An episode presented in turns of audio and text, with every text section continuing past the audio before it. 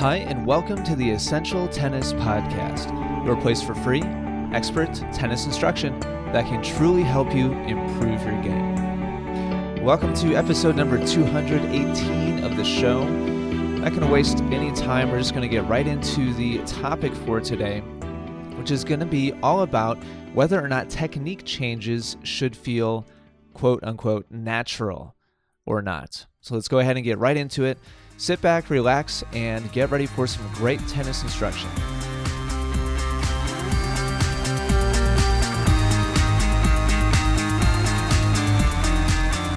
All right, I'm looking forward to today's topic quite a lot. This topic did not come to us by a listener via email question or phone call or anything like that. This is just something that occurred to me the other day. I can't remember exactly where I was or who I was talking to or what I was doing. It's possible I was on the court with somebody. I really can't remember. But uh, this topic just kind of reoccurred in my head. It's something I used to think about a lot back when I was a full time teaching pro, and I, I spent a lot of time on the court every day working with club level players on improving their game but it's something I hadn't thought about in a while, and it occurred to me that it's really important that I get this message out there to you because it's it really could make or break your game in terms of making technique improvements. And basically, the way that this topic usually comes up for me is I'm on the court working with a student, trying to get them to, uh, tr- trying to help them improve their game. And we're working on a technique change. It could be on any stroke, could be any kind of change, but basically I see some kind of deficiency in the way that, that they swing the racket on a particular stroke. I show them something new, a different way of doing it. It might not be a huge change, but it is a change from the way that they're used to doing it. And they attempt the shot after I explain to them, okay, this is what we're going to try. This is this is why this is important that you try it this way and this is the result that I'm thinking you're probably going to get out of it. They try it, they execute exactly the way that I described and I say, "Yes, that's it. Nice job. That's that's exactly the way that we want to practice this technique or this stroke from now on. Now let's go ahead and, and get working on starting to make this a habit for you." So I say, "Yes, nice shot. Nice job." And their response is, "But Ian, that didn't feel natural."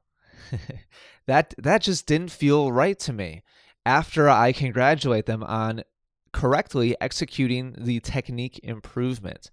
Has that ever happened to you where either you're in a lesson or maybe you watched an instructional video online or maybe you got a tip from a friend or just kind of a casual tip from a tennis pro and you say, "Oh, uh, yeah, that, that makes sense." What whatever the uh, the technique difference is, you go out and you try it, and it just doesn't feel right.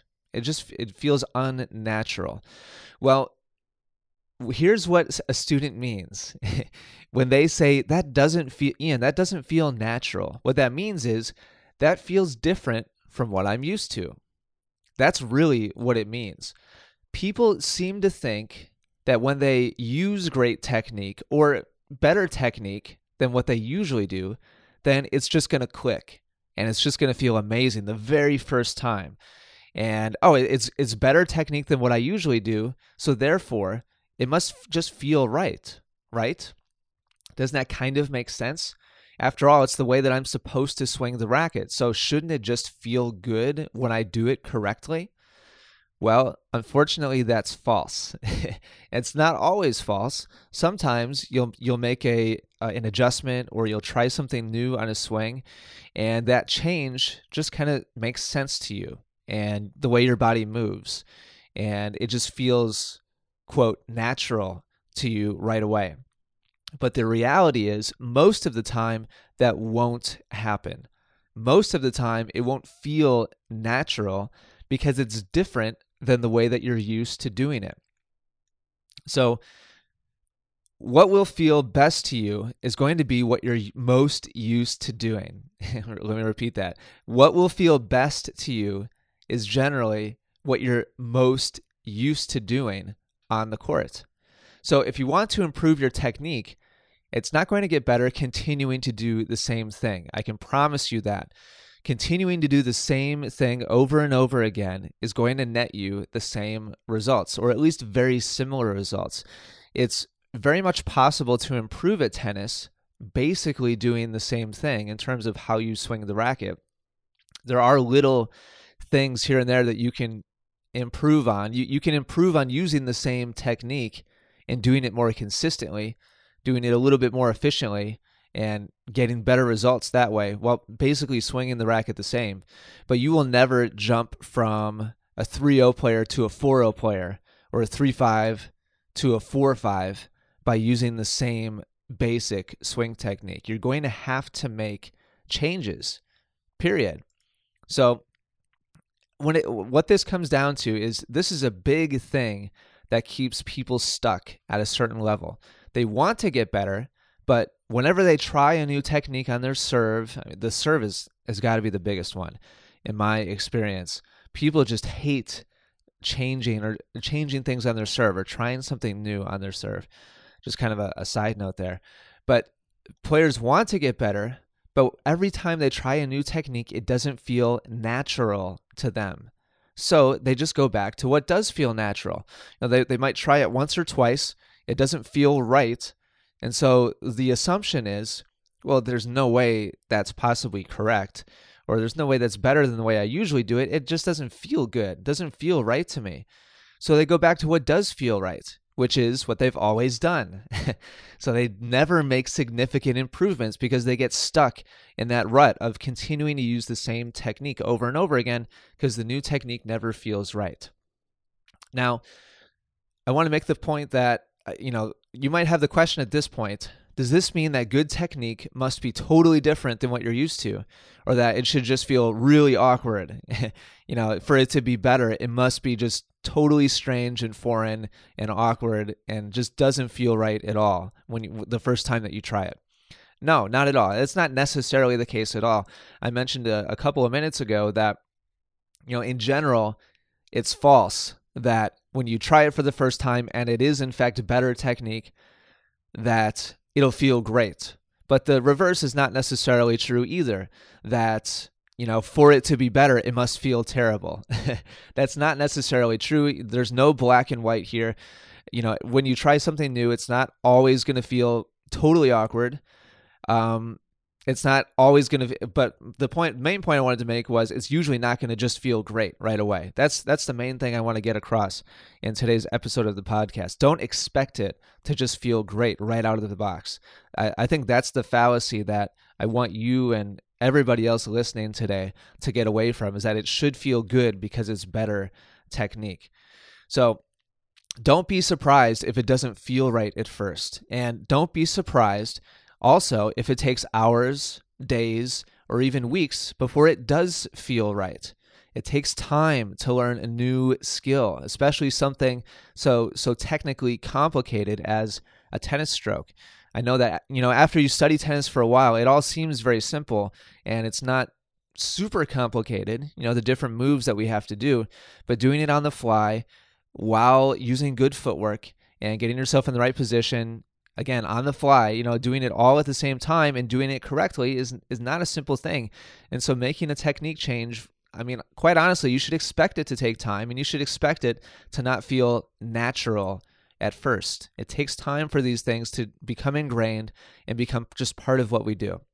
So the last thing i want to cover is if we can't rely on feel you know, if this might leave some of you at first feeling lost. Well, how do I know if it's right or not?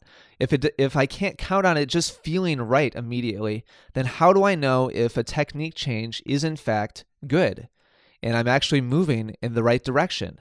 That's a really important question to ask. Well, you can rely on an experienced eye of a trained professional that you know is high quality and you know really knows his stuff technique wise not every pro, not even every good tennis pro, is great when it comes to having an eye for technique. And and you know, having an eye for what technique change should come next and etc etc i mean there's just so many layers to being good at, at teaching technique effectively but uh, if you have somebody if you're fortunate enough to have a pro who's great at technique, you can re- rely on them and use their eyes so that they can tell you, yes, that's the direction you want to take, and that's the new technique that you should be using.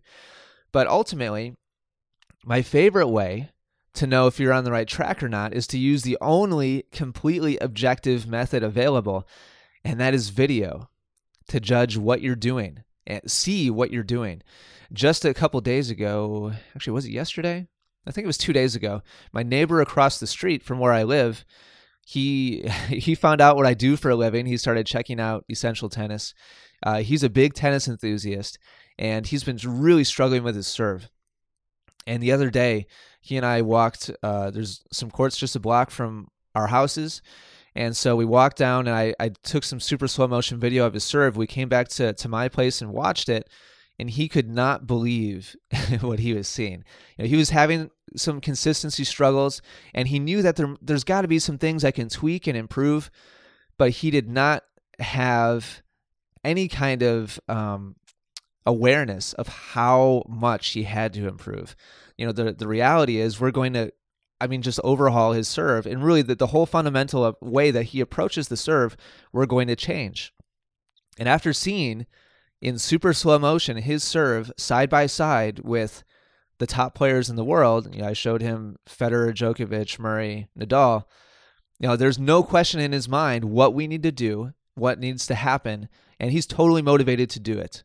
Now, it might seem scary at first to, to use video, especially if you've never seen yourself before, but trust me, it is the best tool to kind of take inventory of where you are in terms of technique and then have an actual objective kind of standard of okay here's where i am now this is where i need to go next and then you can continue to keep track of it and see exactly what you're doing without being able to see it and comparing it with somebody who's better than you then how can you possibly know for sure that you are making the right adjustment.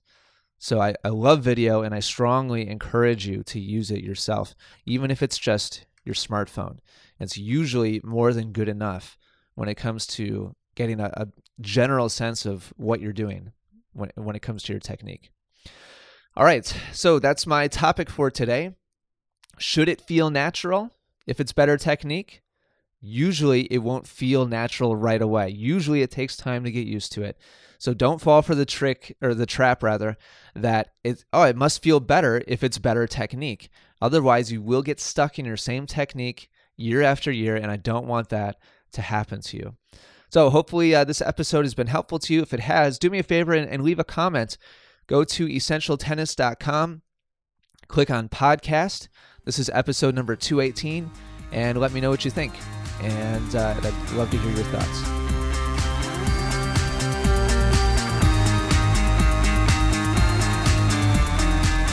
All right, that does it for episode number 218 of the Essential Tennis Podcast. I really hope that you enjoyed today's show. I hope that it kind of opened your eyes to this topic and it's been a big help to you.